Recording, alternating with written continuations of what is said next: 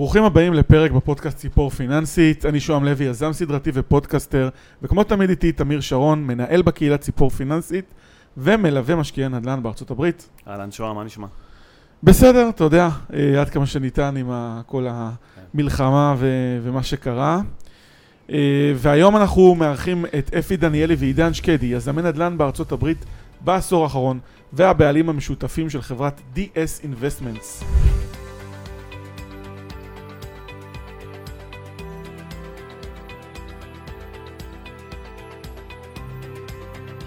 שלום, אפי ועידן.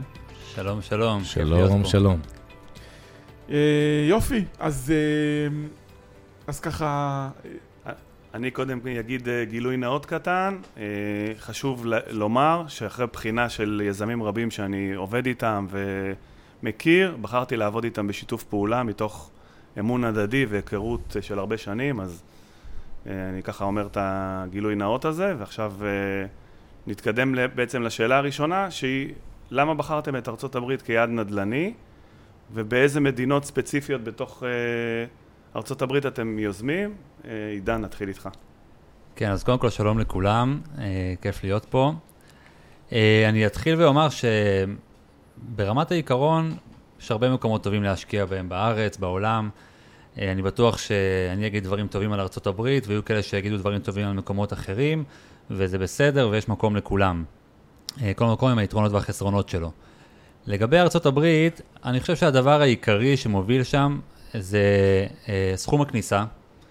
אין הרבה מקומות בעולם שאני מכיר, אה, בעולם המודרני, העולם המערבי, שאפשר להיכנס בסכומים יחסית נמוכים של אפילו אפשר להגיד עשרות אלפי דולרים.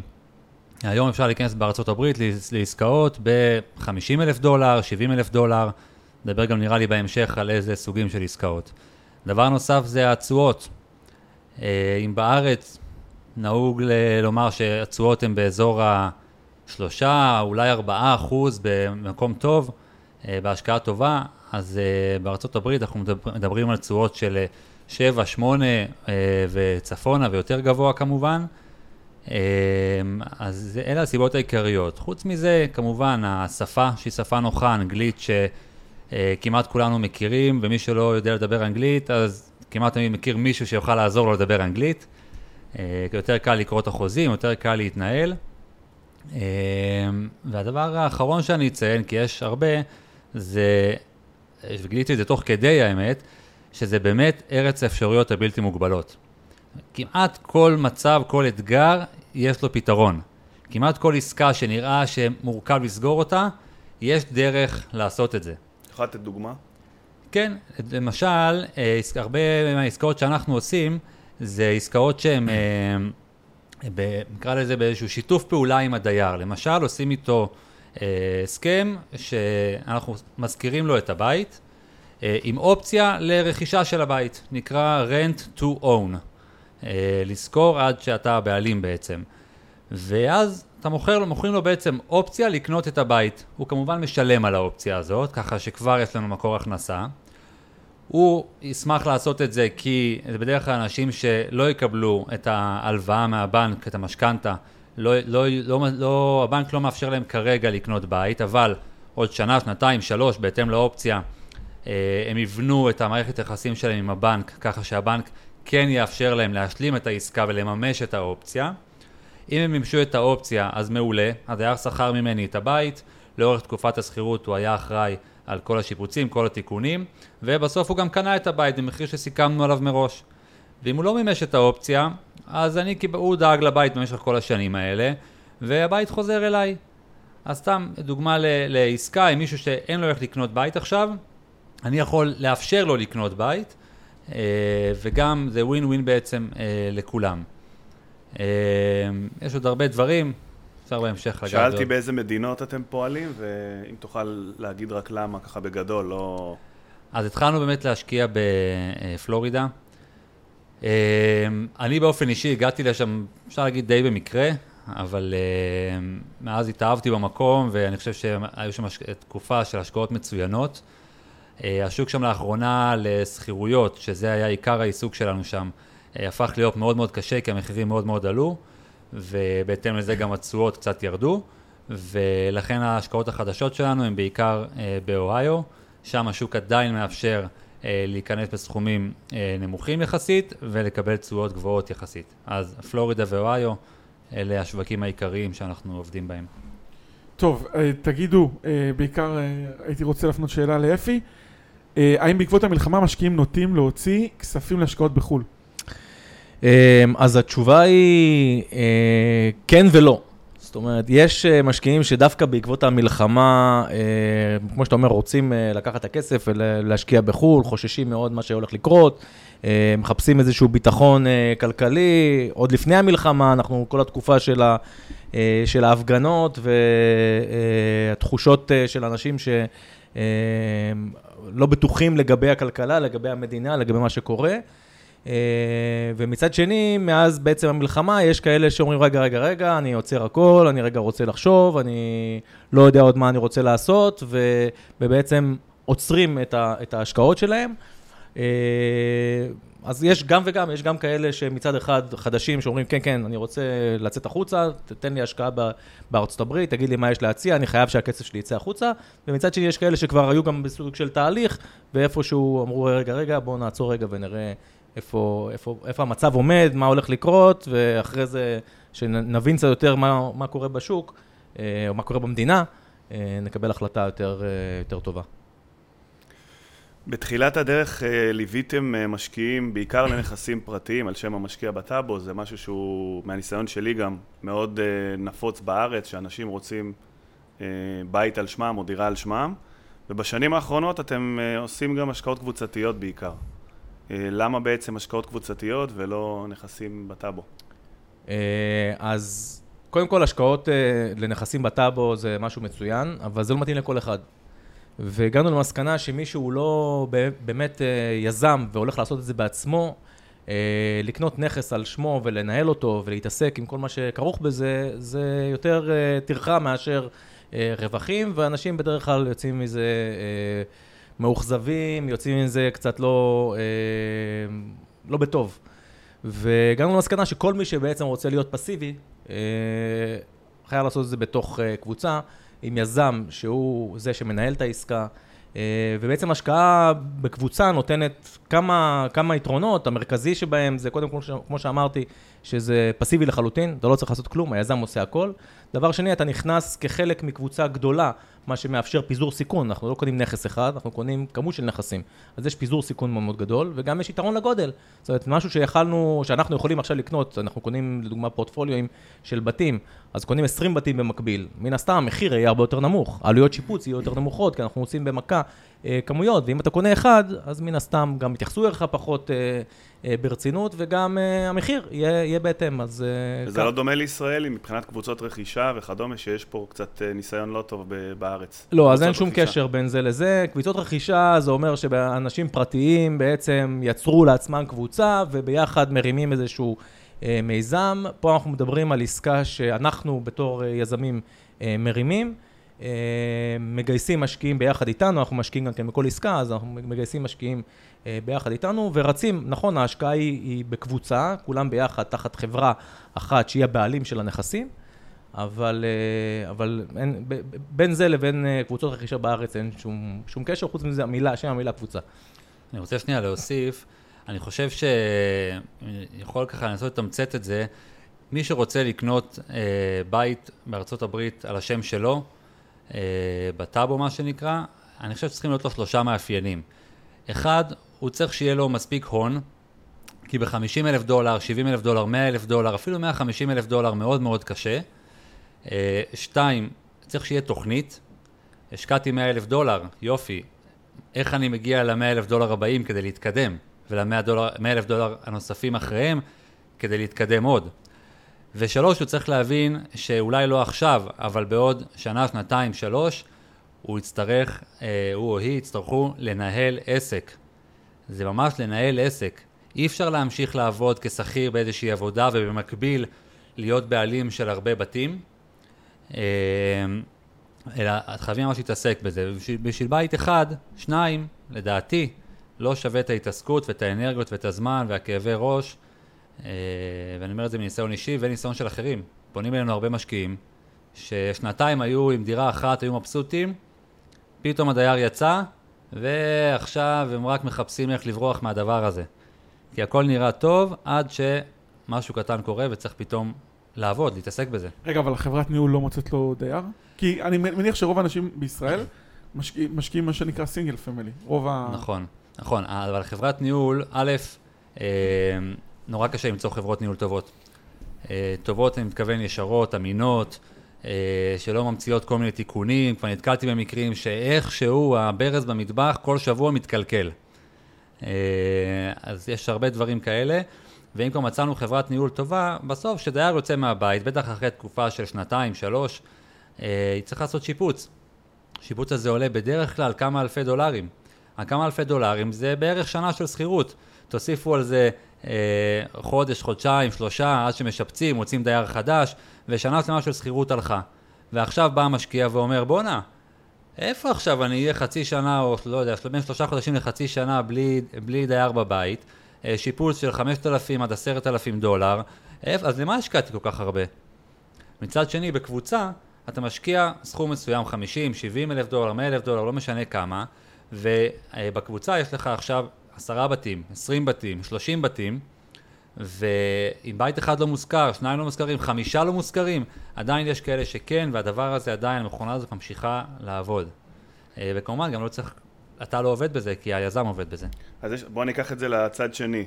אם אני עכשיו אה, משקיע שיש לי לצורך העניין 100 אלף דולר, למה שאני לא אשקיע בקרן גדולה שמשקיעה באלפי יחידות או בעשרות אלפי יחידות ואני אשקיע ב, עם יזם שהוא יחסית קטן שמשקיע בעשרות דלתות? אז א', אפשר, זה אופציה. יש הרבה יזמים גדולים, חברות גדולות, אה, שאפשר להשקיע בהם, וזה אחלה. אה, אני באופן אישי מעדיף את החברות הקטנות בדרך כלל, כי התחושה היא הרבה יותר ביתית. בסוף, תלך עכשיו לחברה גדולה, הסיכוי שלך לדבר עם המנכ"ל בגובה העיניים, הוא שואף לאפס.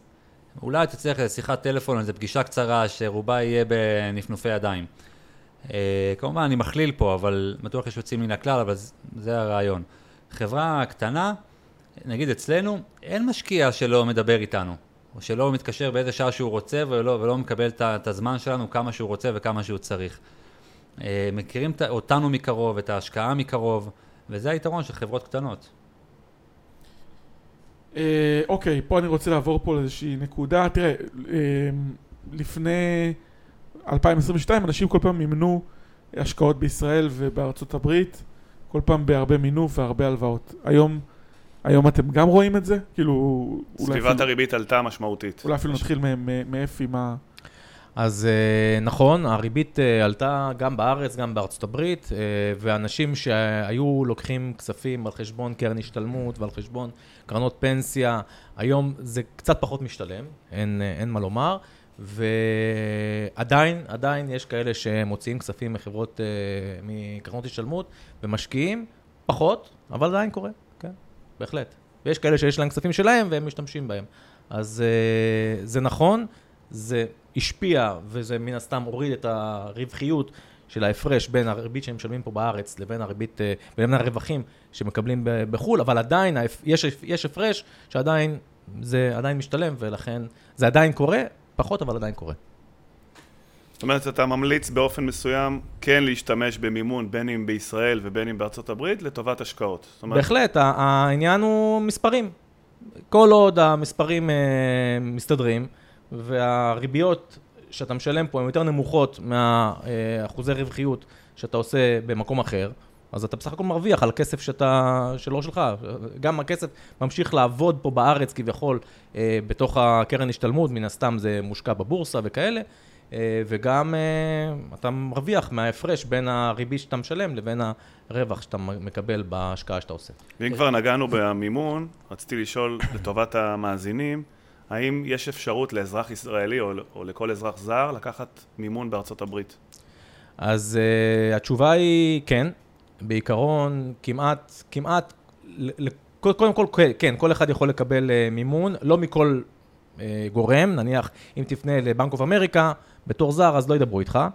אה, אבל זה גם תלוי בנכס שאתה הולך להשקיע בו. זאת אומרת, נכסים שהם אה, מתחת לסכום מסוים, לא תוכל לקבל עליהם מימון. אה, נכסים מסוג מסוים, נגיד אה, קטנים מדי או כל מיני כאלה, לא תוכל לקבל מימון, אבל היום יש גורמים שנותנים אה, מימון גם כן למשקיעים ישראלים וזרים. אנחנו כל הזמן לוקחים מימון, אנחנו לא אמריקאים. אנחנו אמנם עושים עסקאות הרבה יותר גדולות, ולכן יש לנו הרבה יותר אופציות. ברגע שאתה מגיע עם עסקה של אה, 20 בתים, למרות שכל בית אולי השווי שלו 50, 70, 80 אלף דולר, 100 אלף דולר, אז גם אם יש נכסים בתוך העסקה הזאת ששווים 45 אלף דולר, כי הם בית אחד קטן בתוך קבוצה של הרבה נכסים, גם הוא יקבל מימון, כי זה עסקת חבילה. והמאמן שלנו בעצם, וזה מה שאמרתי מקודם, היתרון של הגודל והיתרון של קבוצת השקעה, שאפשר לקבל מימונים גם בתנאים יותר טובים וגם לנכסים שלא היו מקבלים עליהם מימון אם הם היו באים בבודדת. שהמשקיע בעצם נהנה מהמינוף של היזם בדיוק. בעסקה. נכון. נכון. אני רוצה לתת איזשהו טיפ קטן אה, בנוגע להלוואות. בגלל שהתקופה היום באמת, כמו שהזכרתם, היא בסביבת ריבית גבוהה, אה, וכדי לא להיכנס לפינות ולאיזשהו גירעון, תמיד אני ממליץ למשקיעים בתקופה הזאת לקחת את ההלוואה שהם רוצים, לחשב סכום של חצי שנה, שנה קדימה, כמה שמרגיש להם בנוח שיוכלו לישון טוב בלילה, את הכסף שהם הולכים לשלם כהחזר על הריבית, אם זה רק ריבית או, או קרן וריבית, אה, לשמור אותו בצד ולהשקיע את מה שנשאר. ואז למעשה יש להם חצי שנה או שנה של יחסית שקט, גם אם פתאום לא נכנסת שכירות, או הכספים לא עברו בזמן, או כל עיכוב כזה או אחר, זה לא, לא מלחיץ. וגם לא צריך להמיר את הכסף לשקלים מהשכירות, מהכספי נכון, שכירות. נכון, כי הוא, כי הוא נשאר. עכשיו, זו תקופה מוגבלת, כי אם אנחנו נשמור את כל הכסף לכל התקופה, אז לא יישאר מה להשקיע, אז צריך למצוא את הבלנס הנכון, את האיזון. אוקיי. עידן, אה, להרבה משקיעים קשה פסיכולוגית להשקיע מעבר לים.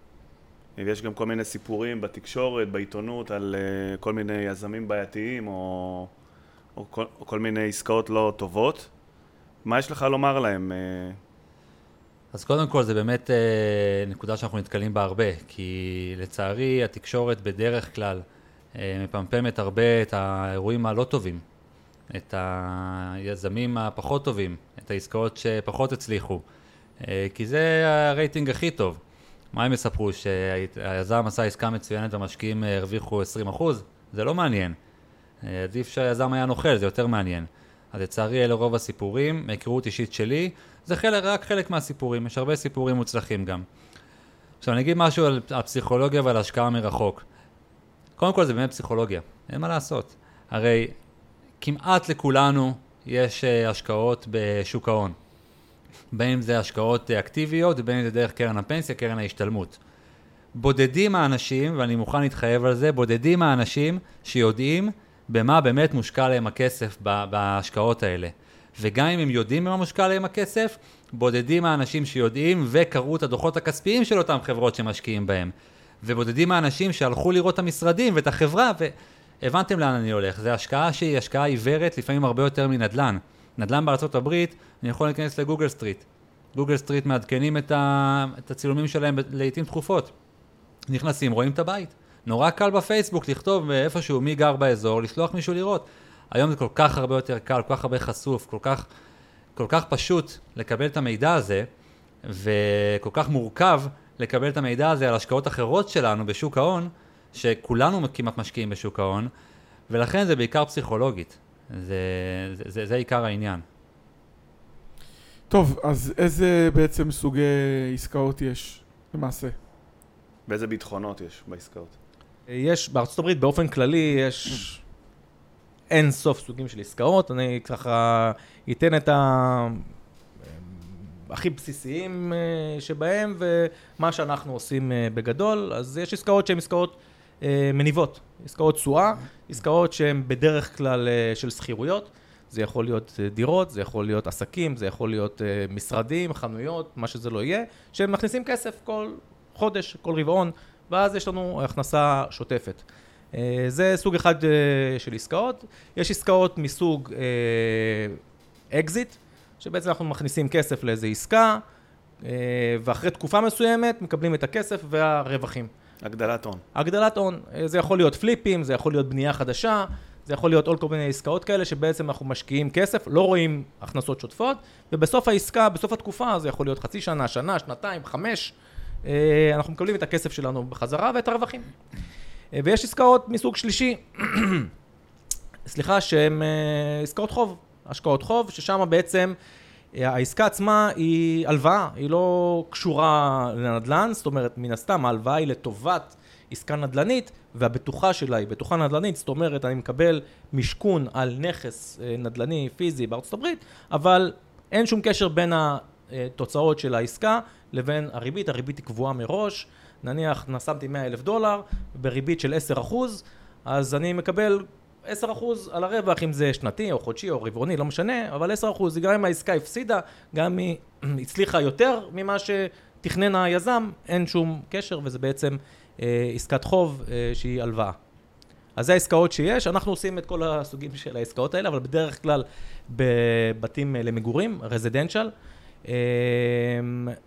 ובכל תקופה יש לנו עסקאות שאנחנו יותר מתמקדים בהן. מקודם אה, עידן אה, סיפר שאנחנו אה, עובדים גם באוהיו וגם בפלורידה, וכשהתחלנו בפלורידה התחלנו באמת בעיקר ברנטלים ופליפים.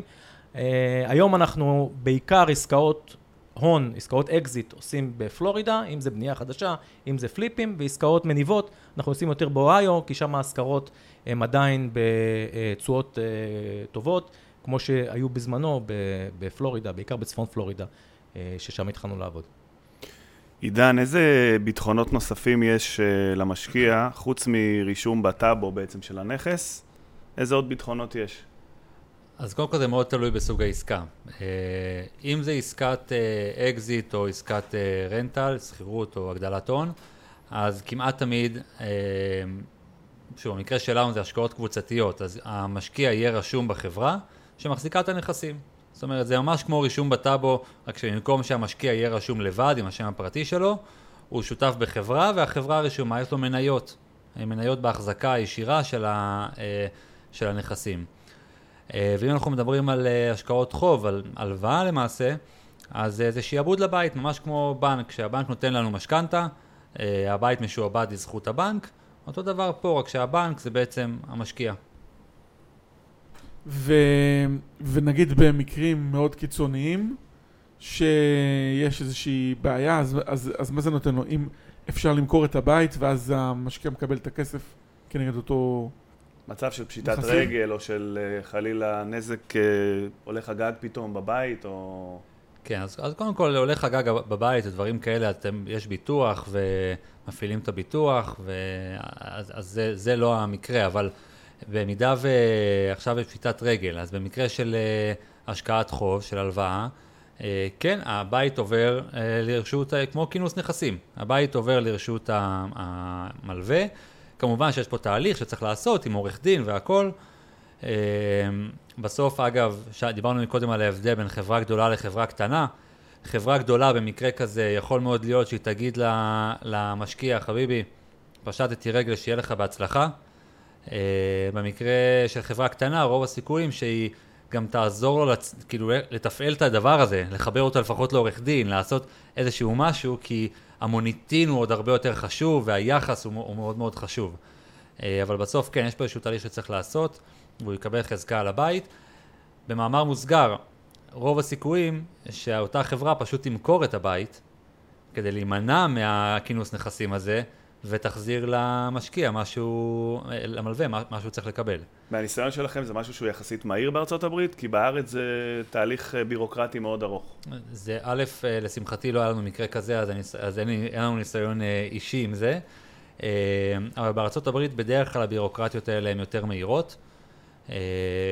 כמו שהזמן שלוקח לקבל היתרים לבניית בית, שהרבה יותר מהיר מהארץ, וכל הדברים האלה הם, הם יותר מהירים. אה, ספציפית במקרה כזה אין לנו ניסיון אישי לשמחתי. יש לנו אבל הרבה ניסיון מהצד השני.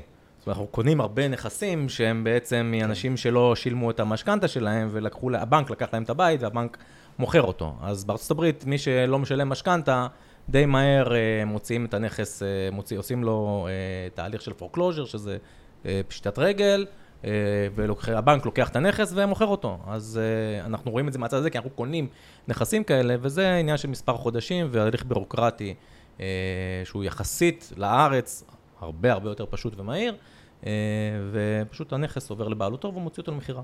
ועכשיו יש יותר אה, עסקאות כאלה בעקבות העלאת הריבית ומה שקורה שם בארצות הברית? יותר עסקאות הזדמנות, הזדמנות כאלה? אה, מדברים, מדברים על זה בגדול שזה אמור לקרות, אמור לקרות, אני עוד לא ראיתי שיטפון אה, של נכסים כאלה, אנחנו עושים עסקאות שהן עסקאות אה, שאנחנו קונים נכסים באוקשנים. אני לא יכול להגיד לך שבאמת כבר רואים את השיטפון בדבר הזה קורה, כי צריך להבין, הריביות עכשיו עלו, והאינפלציה עלתה, ולאנשים יותר קשה לקנות דברים ויותר קשה אה, להסתדר עם יוקר המחיה, יוקר המחיה עלה, אבל רוב האנשים שיש להם משכנתה, יש להם משכנתה שהיא בריבית ישנה. שהיא ריבית קבועה. הברית, בדיוק, בארצות הברית הריבית, בניגוד לישראל, רוב המשכנתאות הן בריבית קבועה. זאת אומרת, מי שלקח משכנתה לפני שנתיים ו- ואחורה, הוא משלם ריבית של 3.5, 4, 4.5 אחוז, ואם היום הוא ייקח משכנתה, הוא ישלם 7 ו-8 אחוז, אז כל מי שיש לו משכנתה כזאת, שומר על הבית שלו בעשר ידיים ולא משחרר, ואם הוא צריך לשלם משכנתה, הוא, הוא עושה את כל מה שהוא יכול כדי לשלם משכנתה ולא לאכול, כי לא להפסיד, כי אז אם הוא גם מפסיד את הבית, גם מפסיד את הריבית הנמוכה שהוא משלם, וגם אחרי זה צריך לשלם ריבית מאוד גבוהה, ולכן לדעתי אנחנו עדיין לא רואים שיטפון של כאלה אה, בתים שיוצאים אה, לשוק, אבל עם הזמן בהמשך, יכול להיות שכבר לא תהיה, לאנשים לא תהיה ברירה ולא יוכלו לעמוד בתשלומים, אז באמת אה, אה, נראה יותר ויותר כאלה. אז אם כבר נגעת בנקודה הזאת של אה, נכסים כאלה ב foreclosure, איך אתם בעצם מגיעים לעסקאות טובות? איך אתם יודעים איזה עסקה לקחת ואיך לבחון את העסקאות? אז קודם כל, אה, בסוף זה בעיקר מתבסס על אנשים. אנחנו מגיעים לעסקאות האלה באמצעות קשרים שיש לנו. זה יכול להיות זה קשרים אה, עסקיים, קשרים אה, חצי עסקיים, חצי חבריים כאלה שנוצרו. אה, אז מגיעות אלינו לא מעט עסקאות. אנחנו שוב מכוונים לעסקאות קבוצתיות, אנחנו כמעט ולא, עסקאות גדולות, אנחנו כמעט ואין מצב שאנחנו נקנה עכשיו נכס בודד. אז זה איזושהי נישה כזאת שאנחנו מכוונים אליה. מגיעה עסקה, אנחנו קודם כל בוחנים את האזור של העסקה, אם זה באזור שאנחנו לא מכירים, למרות שלרוב אנחנו נשתדל שזה יהיה באזורים שאנחנו מכירים, ועושים את כל הבדיקות הנדרשות, בודקים את מצב הנכסים, אה, בודקים התכנות עסקית, אה, בטח בסביבת הריבית הזאת זה מאוד משפיע, כי לרוב אנחנו נקנה את העסקאות, אה, בטח לשכירות, עסקאות עם הלוואה, אה, פליפים קצת פחות בתקופה הזאת. אז נעשה באמת את כל הבדיקות הכלכליות, הבדיקות של מצב הנכס, נביא סביבה בודק מתפתחת. מקצועי, אם הסביבה מתפתחת, כמובן, אה, גם מה מצב הסביבה היום, לא רק אם היא מתפתחת. אני, מאוד, אה, זה מאוד שיווקי לדבר על אה, הסביבה מתפתחת, שערך הנכס יעלה, הגירה חיובית. הגירה חיובית, זה הרבה דברים שהם נורא שיווקיים. בסוף, מה הנכס עושה היום? הסביבה טובה היום? הנכס טוב היום? הוא מניב היום? מה הוא יעשה בעתיד זה פוטנציאל. זה כמו להגיד שהרווחתי בקנייה. גם, קני, קניתי במחיר זול, הרווחתי בקנייה, אז אני תמיד מתקן, לא הרווחת בקנייה. פוטנציאלית הרווחת בקנייה. את הכסף סופרים במכירה, לא בקנייה. נכון, אבל אם לא קנית טוב, אה, אז נכון. כבר הרבה יותר קשה אתה- להוציא משהו. אתה למעשה, מה, שאנחנו, מה שאתה בעצם אומר, אתה תקנה טוב ובכך תקטין את הסיכון או תגדיל את הסיכוי שביום שתרצה למכור, אם תרצה למכור, אוקיי, יהיה לך את הרווח הזה, או אם תהיה עכשיו ירידה בשוק, בשווי הנכס בשוק, אז יש לך איזשהו מרווח ביטחון. אבל עד שאתה לא מוכר, אגב, כמו כל בית, גם בית למגורים, לא רק השקעות, עד שלא מכרת, לא הרווחת. זאת אומרת, יש פה ניואנסים שאני תמיד אומר, צריך רגע להיזהר, להיזהר מהדברים האלה, בטח שאתה כמשקיע רוצה להיכנס לעסקה, יש הרבה סיסמאות כאלה, שיש בהם היגיון, אבל צריך להבין מה הן באמת אומרות. אפי, בחוף המזרחי יש הרבה סופות והוריקנים ו... והביטוחים גם בעקבות זה מאוד יקרים. איזה פתרון יש לנושא ואם תוכל קצת אה, לספר על העניין הזה. אז קודם כל, אה, בתוך השאלה הייתה חצי מהתשובה. אה, יש נכון, אנחנו עובדים הרבה, כמו שאמרתי, בפלורידה, ופלורידה זה אזור של הוריקנים.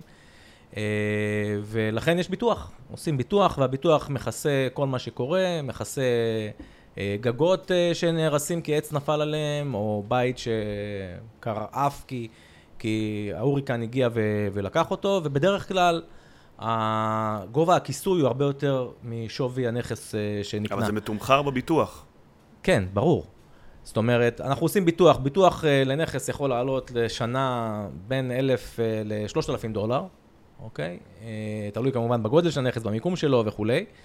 Uh, והוא מכסה בעצם את, uh, את השווי, אני לא רוצה להיכנס לזה לעומק, כי יש פה תורה שלמה של איזה סוגי ביטוחים יש. יש ביטוח שמכסה uh, את השווי של הנכס היום, יש ביטוח שמכסה את הבנייה של הנכס מחדש. אה, ובדרך כלל אנחנו עושים אה, אה, ביטוח שמכסה בנייה של נכס, ואם אנחנו קונים בית ב-100 אלף דולר, מן הסתם בנייה שלו תעלה 200, אז אנחנו נקבל לפי שווי של 200 אלף דולר, וזה דרך אגב קרה לנו בבית שנשרף, אבל אם תרצו ניכנס לזה אחר כך.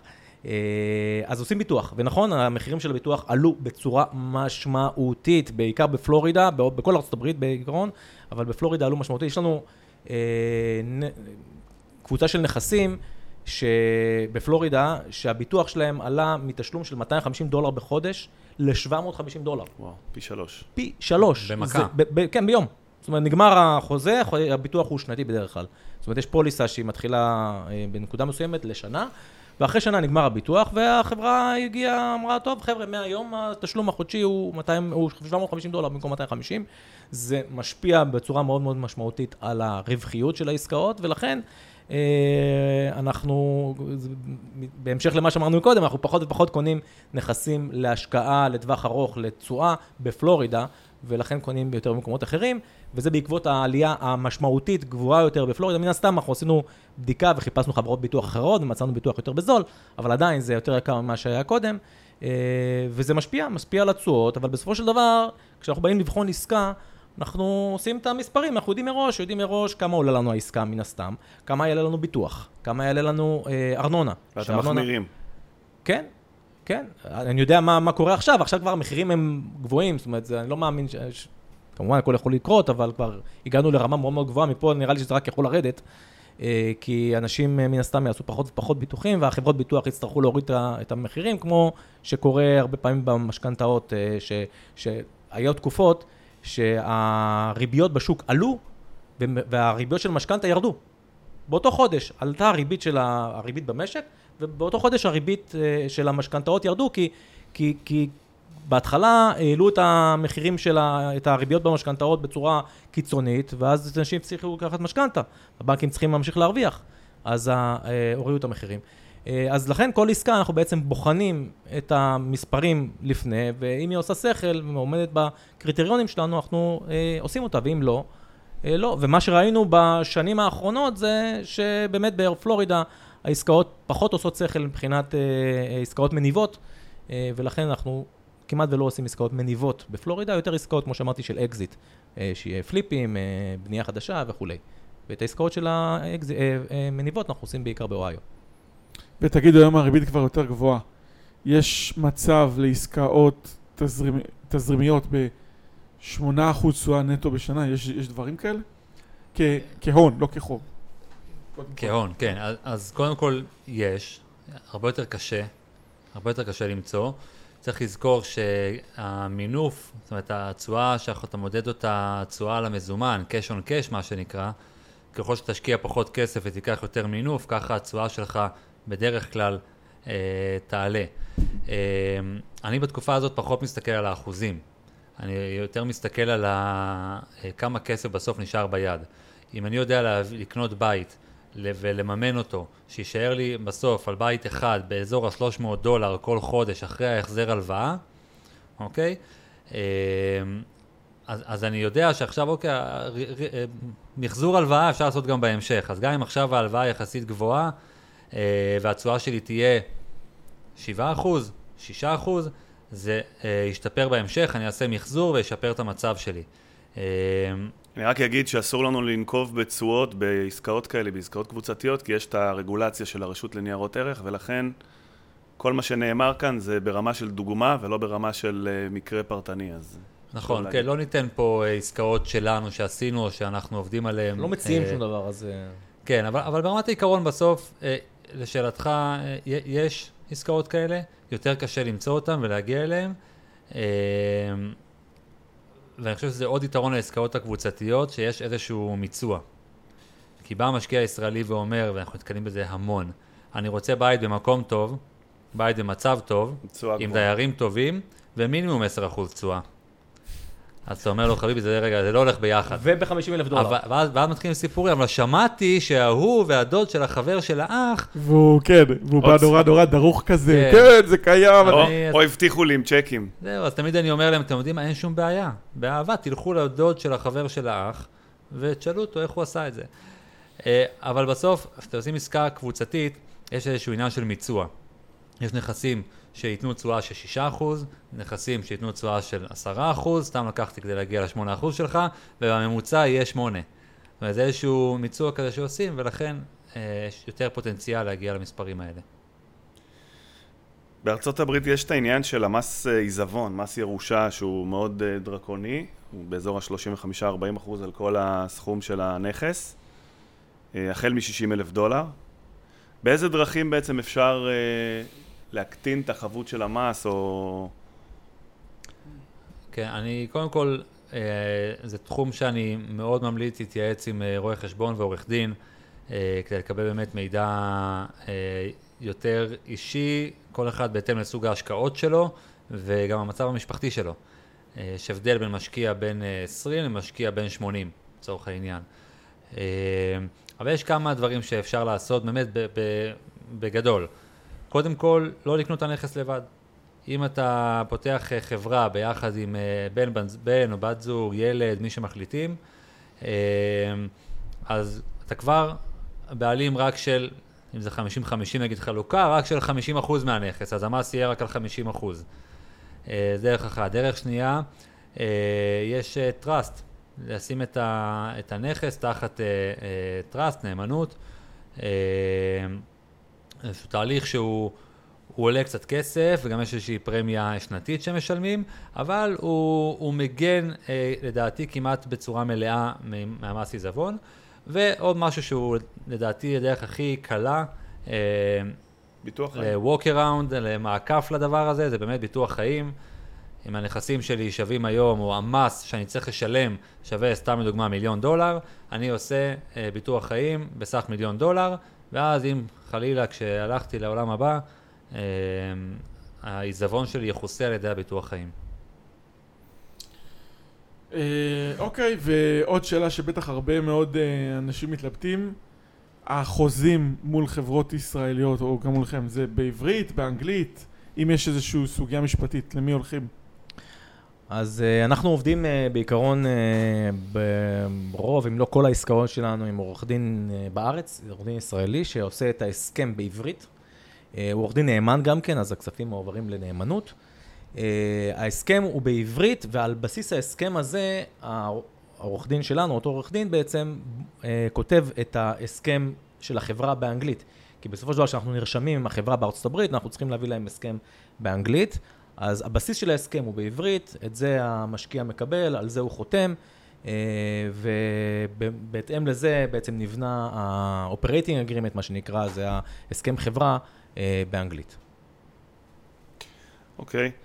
אה, עכשיו במיוחד בתקופת המלחמה אנחנו רואים את החשיבות של הכנסה פסיבית שהיא לא קשורה בעבודה או בעסק. אז איך בעצם בונים את ההכנסה הפסיבית הזאת? עכשיו יש לי 50 אלף דולר לצורך הדוגמה, איך אני מתחיל לבנות את ההכנסה הפסיבית? יש, יש, הרבה, יש הרבה דרכים אה, שאפשר אה, לעשות את זה. אה, כמו שאמרנו, עם סכום כזה, אנחנו פחות ממליצים להתעסק בלקנות דירה. להשקעה, להשכרה. אה, זה סכום יחסית נמוך שכדאי להתחיל ולהגדיל אותו קודם כל. אז אפשר אבל בסכום כזה להיכנס הרבה פעמים לעסקאות שהן מניבות, עסקאות קבוצתיות שהן מניבות, ואתה בעצם אה, גם נכנס אה, כשותף לעסקה שהיא הרבה יותר גדולה, גם מקבל אה, תשואה שוטפת, אה, וגם יש לך את הביטחון שזה, יש פיזור סיכון ואתה אה, יכול להתחיל לקבל אה, כספים. מן הסתם, בדרך כלל הרווחים בעסקאות האלה, הרווחיות היא יותר גבוהה מלקנות איזשהו נכס בארץ. לא שאתה יכול לקנות פה איזה משהו ב-50 אלף דולר, אה, אבל אה, היא תהיה יותר גבוהה מהשקעות אה, השקעות אחרות שהן אה, אה, בארץ, אז, אז כן, אז זה סכום יחסית, כמו שאמרתי, נמוך, שמה שאנחנו ממליצים, בגלל זה אנחנו, זה מה שאנחנו עושים גם כן, אה, הוא להיכנס להשקעה השקעה קבוצתית, אה, אם אנחנו מדברים על בארצות הברית, אז אה, השקעה כזאת שהיא מניבה. אה, אם זה נכסים אה, של למגורים, או אם זה איזושהי עסקה אחרת שמושכרת ויש הכנסה שוטפת ממנה. ואז לאט לאט להתגלגל בעצם, וככה להגדיל את ההכנסה. כן, אז, אז מי שלא צריך את הכסף הזה לשוטף, ובדרך כלל אם, זה, אם, זה, אם מישהו רוצה הכנסה שוטפת, אז הוא צריך את הכסף הזה לשוטף, אז הוא לא יכול להגדיל את ההון שלו, כי זה או שאתה בעצם עושה עסקאות שהן אקזיט כדי להגדיל את ההון, או שאתה עושה עסקאות שהן מניבות ובעצם חי או משתמש בכסף הזה, או שאתה עושה גם עסקאות מניבות ואתה את הכסף הזה לא משתמש, אוגר אותו בצד, ויש כאלה גם הרבה שזה מה שהם עושים, נכנסות, נכנסים לעסקאות שהן מניבות, את הרווחים הם שומרים, וברגע שהם מגיעים לסכום מסוים מהרווחים, הם אותו משקיעים, או שמוסיפים לו איזה סכום שהם אה, חסכו במקביל, מוסיפים, והם. נכנסים לעוד השקעה. וככה לאט לאט אה, מגדילים אה, את ההשקעות שלהם, ומגדילים את ההכנסות. כן. אוקיי. בואו נדבר רגע על שערי מטח. עכשיו הדולר עלה בחדות, בימים האחרונים הוא קצת ירד, אנחנו מדברים ב... על נובמבר 2023.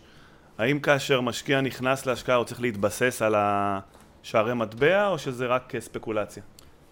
תראה, אני חושב שזה, כמו שאומרים שלא מתזמנים את שוק ההון, גם לא מתזמנים את שוק המטח. אה, סתם אנקדוטה קטנה, אני ככה אומר את זה, אבל היה איזשהו. אה, חבר, שותף, משקיע, שרצה להלוות לנו כסף אה, לעסקה שעשינו עכשיו, אבל הוא רצה להלוות לנו את הכסף בארץ. זה היה שהשער היה, לדעתי, 3.8 אם אני לא טועה. אה, ואז אמרנו לו, רגע, אבל מה יקרה אם השער אה, ירד?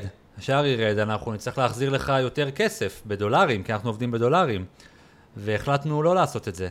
ואז פתאום השער, באמת, איזה שבועיים אחרי זה, עלה ל-4, כמה הוא היה בשיא? 4.09, משהו כזה. אה, ואמרנו, מה? איך לא, איך לא לקחנו את ההלוואה, היינו מרוויחים. והנה עכשיו אנחנו חזרה כבר באיזה 3.9, 3.8, אז, אז באמת אי אפשר לתזמן את זה, אה, ולכן אני חושב שזה, צריך להסתכל על זה כבונוס. בסוף השקעה בארצות הברית זה השקעה בדולרים, ואם הצלחנו להרוויח מהשער מטח, אז הרווחנו מהשער מטח, ו, ואם לא, אז אה, אפשר לא להמיר את הכסף לשקלים ולהמשיך לגלגל אותו לעסקה הבאה. אה, כל עוד אנחנו עובדים בדולרים, השליטה בידיים שלנו. מי שצריך את הכסף בארץ, בשקלים, אז אין מה לעשות, לפעמים השער עולה, לפעמים הוא יורד, זה חלק מהעניין. אוקיי, okay, תודה. ותגיד, באים אליכם אה, אנשים עם הרעיון של... אם, או הם נפגעו, הבא... שוב, החיים שלנו נמצאים בישראל, הבעיה שלנו נפגע, פינו אותנו, כל דבר אחר. קחו את הכסף, תשקיעו בארצות הברית, אני רוצה לפחות חלק מעכשיו אה, חשיפה בארצות הברית, אפילו במקום הבית הזה, זה קורה עכשיו? כמובן, אה, זאת אומרת, כל אחד והמצב האישי שלו והסיבה אה, שהוא רוצה להשקיע, חלק מהאנשים זה אנשים שיש להם עודף מזומן שהם רוצים להשקיע אותו, וחלקם מסיבה כזאת או אחרת מחליטים רגע לסגור את הבסטה בארץ ולהתחיל להשקיע בארצות הברית. אני כן אמליץ, בטח בתקופה הזאת, שוב, אנחנו בנובמבר 23, חרבות ברזל, מלחמה. אני לא ממליץ לאנשים לעשות איזה שהם צעדים חריגים.